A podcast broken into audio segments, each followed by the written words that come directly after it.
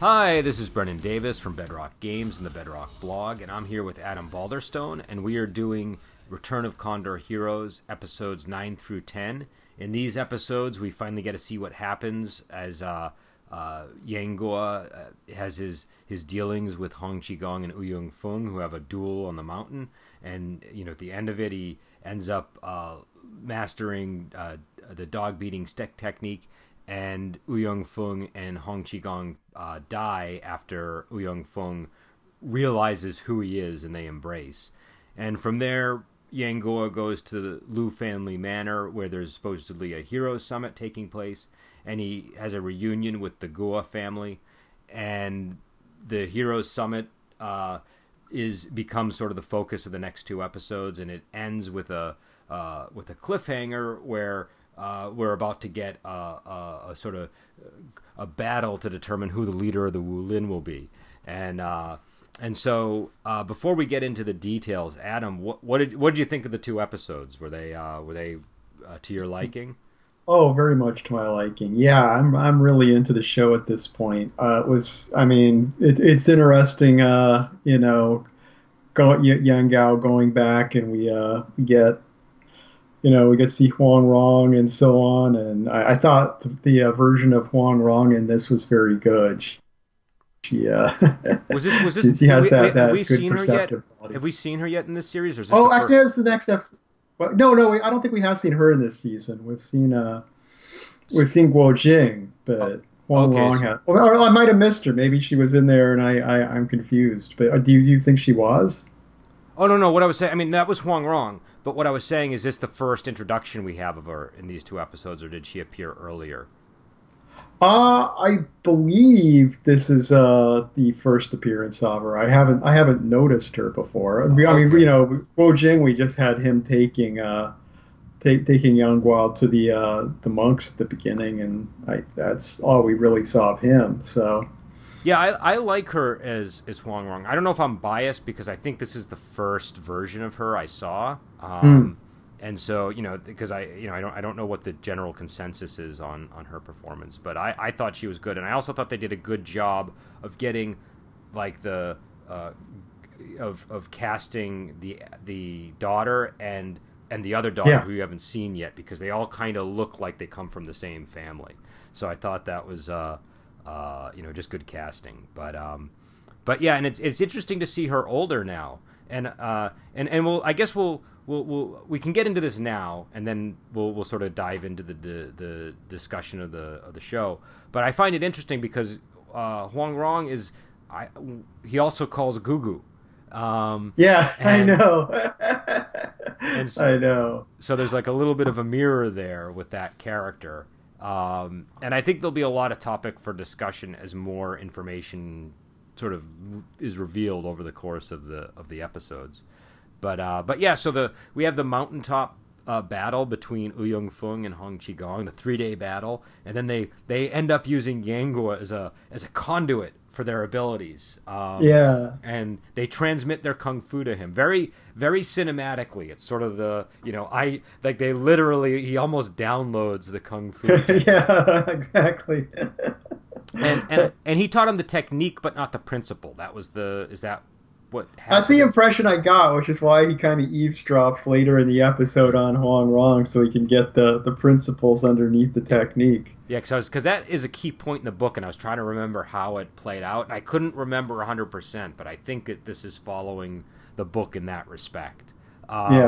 And the way they have Huang Rong, they're like, nobody can do anything with these if they don't know the techniques. It's not a problem. It's, this was kind of... underlining that fact. It's like, he knows the techniques.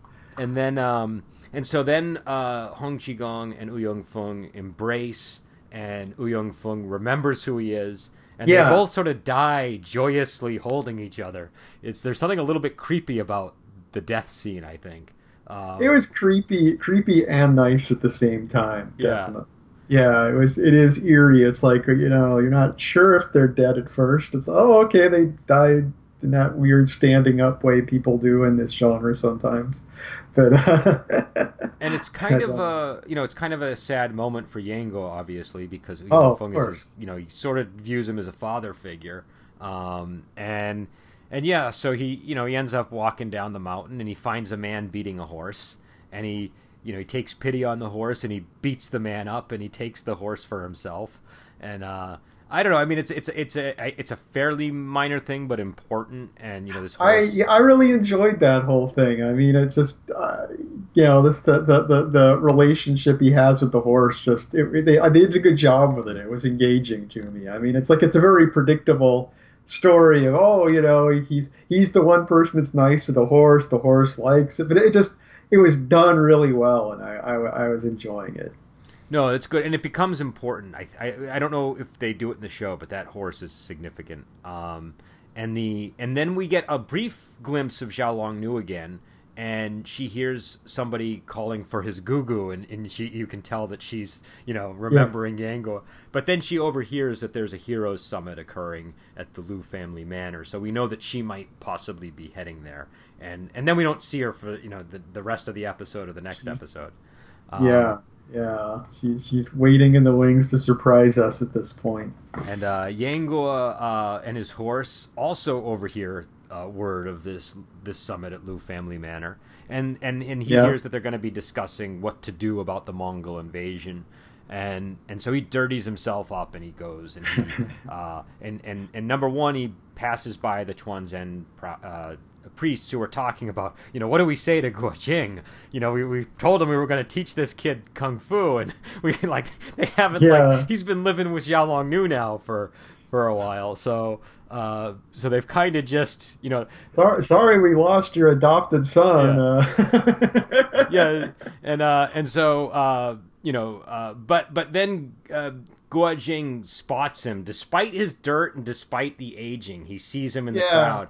And he goes up and he enthusiastically embraces him, and Yang Guo is a little bit I don't know, he kind of gives him the cold shoulder and he tries to brush it off as, well, I'm dirty, I don't want to get you dirty, but it's clear that he's still got some negative feelings over what's happened.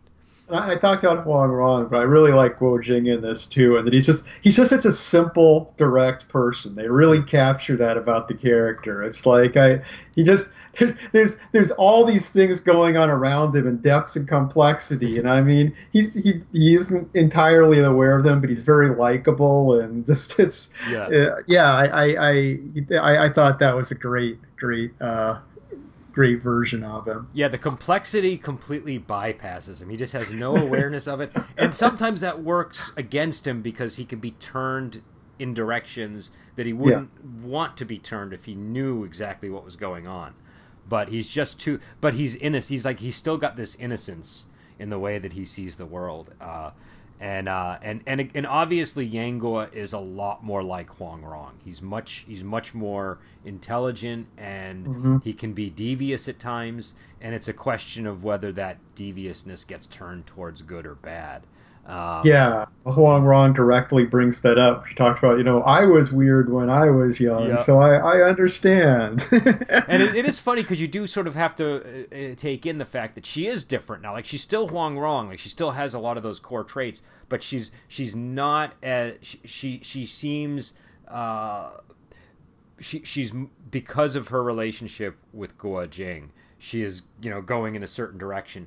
If she had met somebody else, you could see her going in a in a darker direction. They're a great couple. They really need each other. But a key scene that occurs is there's a meeting between Guo Jing, the Taoists, and Yang Guo, and a lot of stuff gets unearthed in this meeting. There's a lot to go over. We'll probably have to simplify it here, but Yang Guo explains, he just has been mistreated all these years, and the Taoists, do not accept this at all. And then he accuses them of killing Granny Sun, which they can't deny. Hao Datong, has blood on his hands, and so. So Hao Datong does the thing that people often do in these situations, where he sort of hands Yang Guo the sword and says, "Well, go ahead and get your revenge now. I will. I'm a good person." And Yang Guo sees right through this trick, and says, you know that they're not going to let me do this, so why don't you give me that sword when there's nobody around? And this humiliates him in front of everybody. I really like that scene. I thought that was the ultimate slap in this kind of setting. Yeah, one thing I liked about this scene is, you know, Guo Jing, like you said, he's being very smart about a lot of things, but at the same time, it's all based in kind of like a somewhat childlike need to, you know, get I don't know, revenge is the right term, but, you know, it's all built in his childhood kind of pain and stuff. And it's like, he's, you know, because we've kind of seen him mature over the course of the show, but it's like now he's gone home again, and it's like all his childlike pain is the most important thing to him now. And that just felt real to me. It's like, yep, okay, now he's back with mom and dad, and he wants to make mom and dad feel bad because of all the horrible things that have happened to him in his life. And it was just really well done. And Huang Rong is just kind of keyed in. She knows exactly what's going on here. Yeah, because he's pretending that he doesn't know Kung Fu, because he's like, oh, I'm not, you know, they never taught me anything, and he doesn't really want to talk about Xiao Long Nu, and so. You know, and he denies that he's been learning unorthodox Kung Fu from a woman, and I think in the book this is a lot more extensive, unless they cover it in the next episode after the cliffhanger. But there's a whole thing involving the Yi Deng finger and all this stuff with the Wu brothers that I think they skip over in the show. Okay. But it's a real, like, people are trying to sort of test Yang Guo's Kung Fu and get him to sort of reveal that he knows how to fight. And in this one, there's like a little battle between him and one of the Taoists, and then he just kind of flails around and pretends he doesn't know anything. But Huang Rong, you sense, is aware that he knows Kung Fu, because she knows he knows Toad style, and so. But yeah, so that's the end of that episode, and then in the next episode, the next morning, Guo Fu brings him clothes, and she's a lot more warm to him in this episode than he was before. And that contrast isn't immediately apparent because they skipped over the Peach Blossom Island stuff and their earlier dealings. But this is a pretty important scene. I think it's actually more obvious in this version in the show than in the book, though it is sort of hinted at. But I could be mistaken on that. But she's clearly, I don't know, would you say that she is clearly becoming infatuated with Yang Guo? I very clearly got that sense, yeah. Yeah, in the book, it feels a lot more sublimated to me, but I think they sort of bring it more to the surface here. Again, I could be mistaken because I might have just missed some key details, but it'd be a translation thing too, so it's tough to say. But Huang Rong and Guo Jing talk about Yang Guo, and Huang Rong expresses her belief that she thinks he's hiding something. And Guo Jing is more focused on his regret at sending Yang Guo to Chongyang Palace. And she admits that, you know, she says he has an air of evil too strong and too much like his father. And she admits that she didn't teach him Kung Fu because she was worried about that. So instead she kind of taught him theory and how to read and write and moral instruction. But she agrees to sort of do what Guo Jing wants to do, and his concern is that they haven't transmitted martial arts to him, and that his parents will, you know, they're not honoring his parents sufficiently. So, and you know, he was sworn brothers with Yang Kong, even though Yang Kong went down a really evil path, and you know they were on very friendly terms with his mother. So. So then we get to another scene, which is outside by a river, where Huang Rong is teaching Elder Liu dog beating stick technique, so he can become the next that was the 20th chief of Beggar Clan, because she needs to step down for some reason, which by the end of the episode we find out is because she's pregnant, and so she really can't. And also in the book you learn there's like there are just too many duties that the beggar chief has to handle, and she hasn't really been managing them. She's pretty much been Elder Liu's been handling all this stuff anyways, so they're really just kind of making it official. But Elder Liu, clearly he's not the brightest bulb in the patch, but he's righteous, and he's not terrible, but he's just kind of old and not you know, it seems a little questionable handing the leadership position to Elder Liu, given his skill set in comparison to Huang Rong. But as she's training him, and she's teaching him the principles, the young people, Guo Fu and the Wu brothers and Yang Guo, are spying on them. And so this is what we were talking about earlier. Yang Guo gets the principles, and he knows the techniques also, but nobody realizes that he can possibly put these together. And Huang Rong notices that they're spying, and so she speaks pretty frankly to Yang Guo, and has a private conversation with him. What did you think of the conversation she has? Because she sort of lays everything out. She explains to him why she...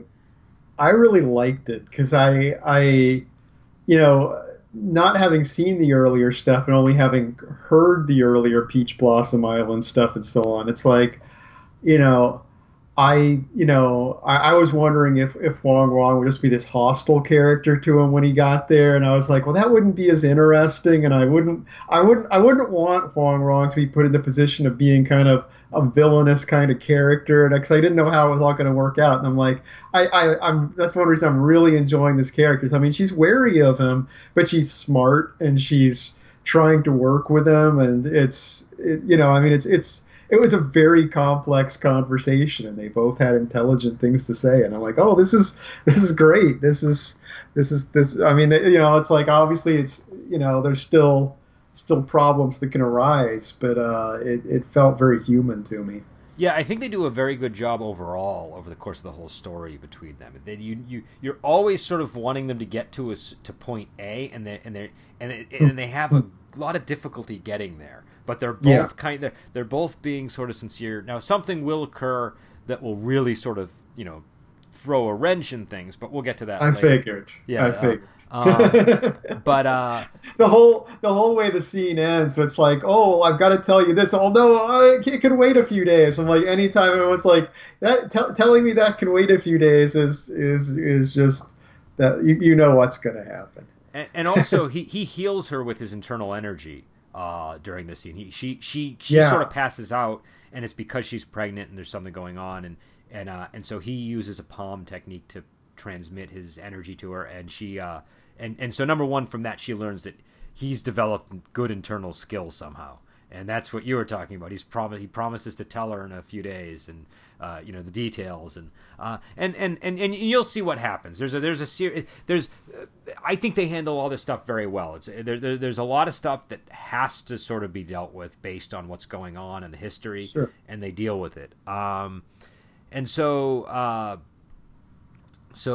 then we also have Guo Jing and Huang. Well, actually, before we move on, though, I just have to, just this kind of a staging comment that just made me laugh, is like her spotting them when they're spying on them, and it's like the way they're arranged, they're sitting like openly in this tree, like right next to her. It was just like it was a kind of a non-deliberate thing that kind of made me laugh. I just kind of had to comment on that. Yeah, I think you'll find too that there's a lot of things that are sort of presented for the viewers' convenience, almost like a stage show in these things.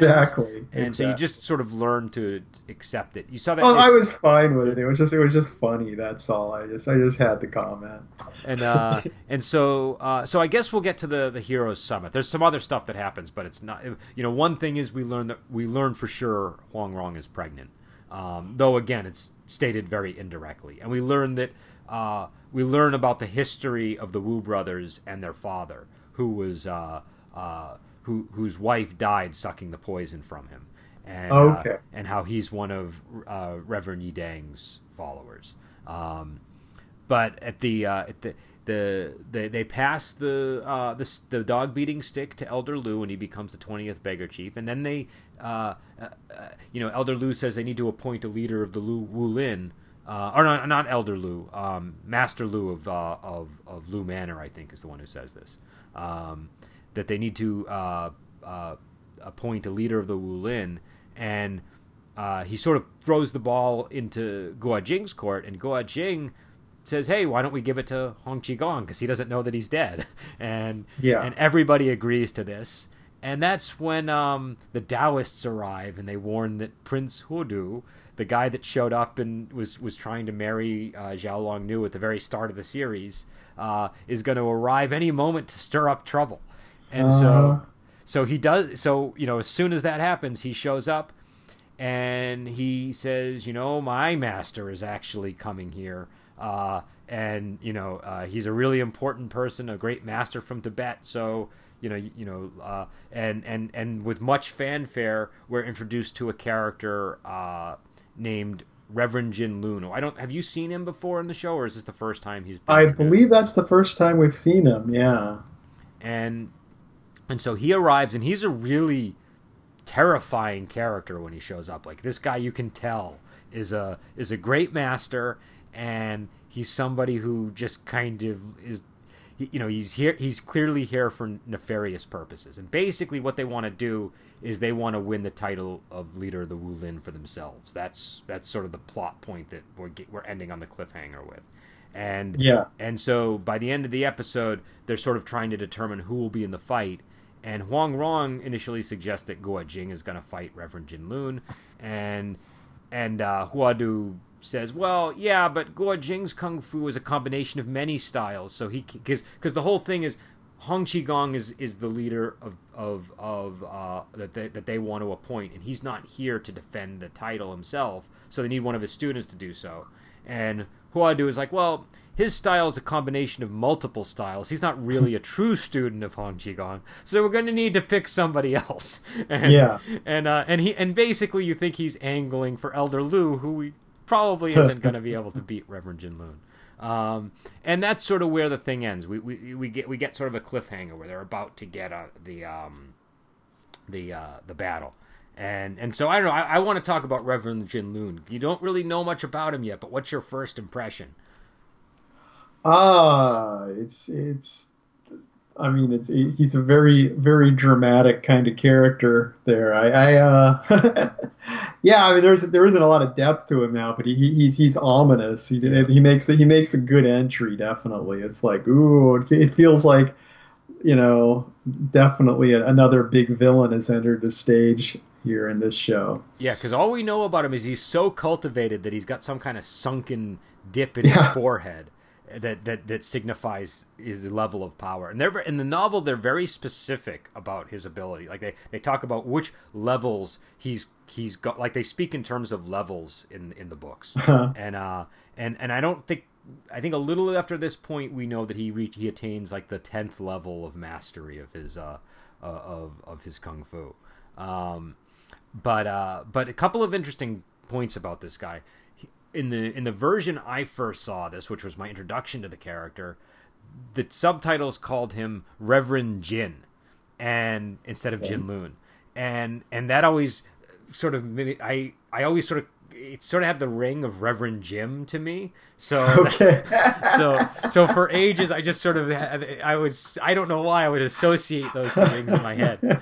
And his character is nothing like Reverend Jim. I'm not getting any sense of that at all.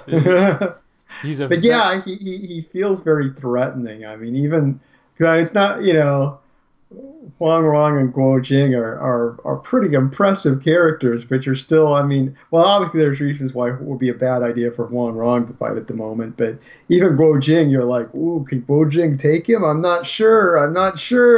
It's just, which is a, you know, it's a good thing for them to pull off. But yeah, I mentioned to you before the show, I was like, man, I wish we were doing one more episode because it's such a cliffhanger that, you know, it was hard for me to stop last night. I can assure you this battle is something that we want to devote a whole episode to. It is a long battle. I don't remember how many. I don't know if it's more than one episode that they actually cover it. In the book, it's really long. It's I think it takes 2 chapters, the whole battle. Wow. So one thing to understand about Return of Condor Heroes in the books. Battles can occur over the course of a whole chapter. You can spend a whole chapter reading about a battle, but it's entertaining because it's not like it's just him sort of describing physically what the people are doing. People are feeling things, they're saying things, there's interactions occurring, and there's actual drama playing out over the course of the battle. And you get plenty of that, once we get past this cliffhanger.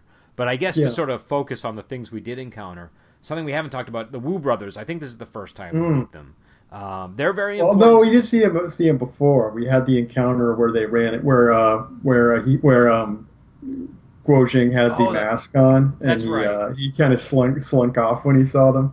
So we got the backstory now. We know the Wu brothers beat the crap out of Yang Guo, and Guo Fu is egging them on.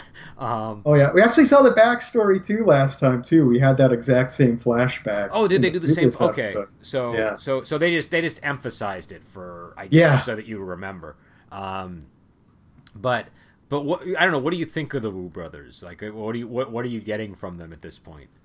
Well, obviously, they're kind of tag-alongs, both going after Guo Jing and Huang Rong's daughter. What's her name? I'm sorry, I'm blanking on her name. Guo Fu is her name. The daughter. Guo Fu, yes, that's right, Guo Fu. Yeah, they kind of come off as being her lackeys, and one thing I'd like clarification on, and or not from you, but just from like the show, is that maybe watching it again, I would get a better sense of it. But the whole thing of which one should she pick, and and it's like at the moment they're a single unit in my brain. When the conversation about this one has these virtues, this one has these virtues, and it's like up till now I've just kind of been seeing them as this single unit that's kind of chasing her around. I mean, they are distinct, but they're very difficult to sort of separate into individual characters because you do tend to group them together as one. Yeah. And they sort of serve that function because their story is very linked. And so, I mean, they're clearly they state there are individual reasons for why she's torn between them both. But ultimately, all that really matters is there's these two brothers that are always together, always fighting for her affection. And they're all whenever there's a plot development involving the Wu brothers, it always seems to be the two of them together. I don't recall too many moments where you're really focusing on one versus the other. Brothers. Yeah, I mean, they do go down individual paths. Like we do sort of know where their lives go, but I tend to think of them as it's sort of like when they introduce a trio in these. There's a lot of ensemble groups in Wuxia where you kind of deal with them as a group. And it doesn't, and that's sort of the, it's sort of like characters will show up and they show up kind of like the way the Rolling Stones might show up, it's that sort of thing. And over time you might become familiar with them enough that you'll recognize Mick Jagger versus Keith Richards. But the important thing is that this is sort of it's like when the Harlem Globetrotters show up on Scooby-Doo. It's the Harlem Globetrotters. It doesn't matter individually. Yeah, there's a lot of ensembles. But the key thing to keep in mind is the Wu brothers and their father, Wu Santong. Those are the, that becomes important. And that's why they mention the father. And also their jealousy, over what seems to be Fu's growing affection for Yang Guo is going to become important. No, that was definitely seemed to be something that would be important in the future. Oh, go ahead. I'm sorry. No, you go ahead. What was your question? I was just going to say, what's your impression of Guo Fu at this point? I mean, obviously she does come off as kind of, got a spoiled teenager kind of vibe to her, definitely. But she's an intriguing character. I mean, you can see greater depth evolving in the character over time, and I'm curious to see what direction she goes. She definitely goes in a very concrete direction, I will say that, and it's very interesting to sort of see the way that I mean, like you sort of keyed on the big thing about her, which is she's spoiled, and what we do find out is it's not going to be a big surprise is that she was sort of spoiled by Huang Rong a bit, and Guo Jing was trying to be a bit more stern with her, and he just sort of caved to Huang Rong's sort of methods. And they have to deal with the results. And it's interesting to see sort of the great heroic couple from the previous book not really giving birth to the next big protagonist. Do you know what I mean? Like the product of their love becomes a bit of a thorn in the side of the protagonist of this novel, and so I find that interesting. I think it's I think that it's kind of neat that, you know, as great and righteous as Guo Jing is, and as powerful as they are as a couple, they still sort of succumb to some of the problems that everybody else in the setting can succumb to, and yeah. Well, the problem with being super successful is your kid becomes the equivalent of a rich kid. You know, yeah. It doesn't matter. So she is like I said. I have enough faith in the story being told that it's like, yeah, I mean, superficially she isn't that intriguing a character yet, but I'm like, I know the story's going to go somewhere interesting, so I'm already interested, even though we haven't got a sense of which direction it's going to go. Yeah, I think that, I mean, she's an important character. She has a very important arc in the story. I can't say that you'll be in love with her as a character. That she's going to, you know, her and the Wu brothers will certainly aggravate you at times, but it's important. I don't demand that I love characters, merely that they be interesting. That's all I want. And yeah, so I think that sort of covers all of the basic elements of these couple of episodes. I don't know if I missed anything. We could certainly cover stuff if we have. Did we get any fights really, or is this kind of a chill set of episodes with? I don't think there was much fighting. I can't think of a fight. We had a horse race. That was it. Oh, yeah, the horse race where the Wu brothers... That horse race was... Yeah, where they got stuck cleaning all the horses. And also, that was a moment where Guo Fu was clearly impressed with Yang Guo when he. It was. You know, it was in her interesting discussion with the Wu brothers during the rage, too. Are we being too mean? Should we set up? Oh, we're going to look like we're bullying him. That was a nice bit of character for her, actually. That was good. She just she's kind of set up this trick, and he's like, oh, we're gonna beat him, we're gonna look like jerks. You know, it gave her a little humanity there.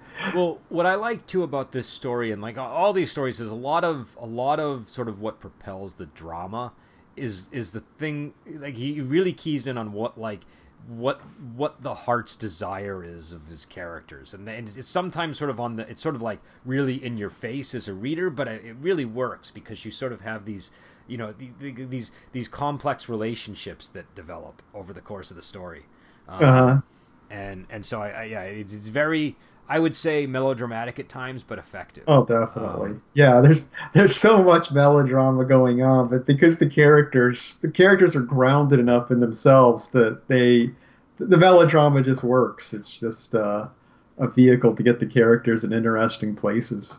Well, like you have the moment where Yang Guo is crying in front of Huang Rong when she is talking to him about all this stuff and explaining that, you know, I didn't trust you because I didn't like your dad, and you know, but from now on I'll treat you good. It's an interesting moment, and like you said, it's pretty melodramatic, but it works. And so so I don't know. I guess you know, we'll. Well, unless there's anything you want to add, we can end it here. I think we can go ahead and wrap it up. I'm looking forward to the next one, definitely. And so we'll do either 2 or 3 episodes next time. It depends on. Basically, it's about how much time I have doing the notes, because I have to type my notes as I'm watching, and I find it slows me down. But we'll try to get to 3 if we can. And usually we do it on Wednesdays. I don't know what this week entails because every week's a little different. But hopefully we'll be back on Wednesday. And on Friday we're going to be on with Hero, and we're going to be talking about Hero followed by House of Flying Daggers followed by Curse of the Golden Flower. So it should be an interesting sequence of episodes. And cool. On top of that, I have a new Wuxia workshop up, which you should check out, and I have a late night movie review I did of The Phantom Killer, courtesy of Dion. She encouraged me to watch this movie, so I got a copy and watched it. And we also have a very important announcement on the blog, which I want people to check out because it involves some of the mechanics of the game, and I think people should be up to date on all that stuff. So anyways, we will head out, and we will talk to you later.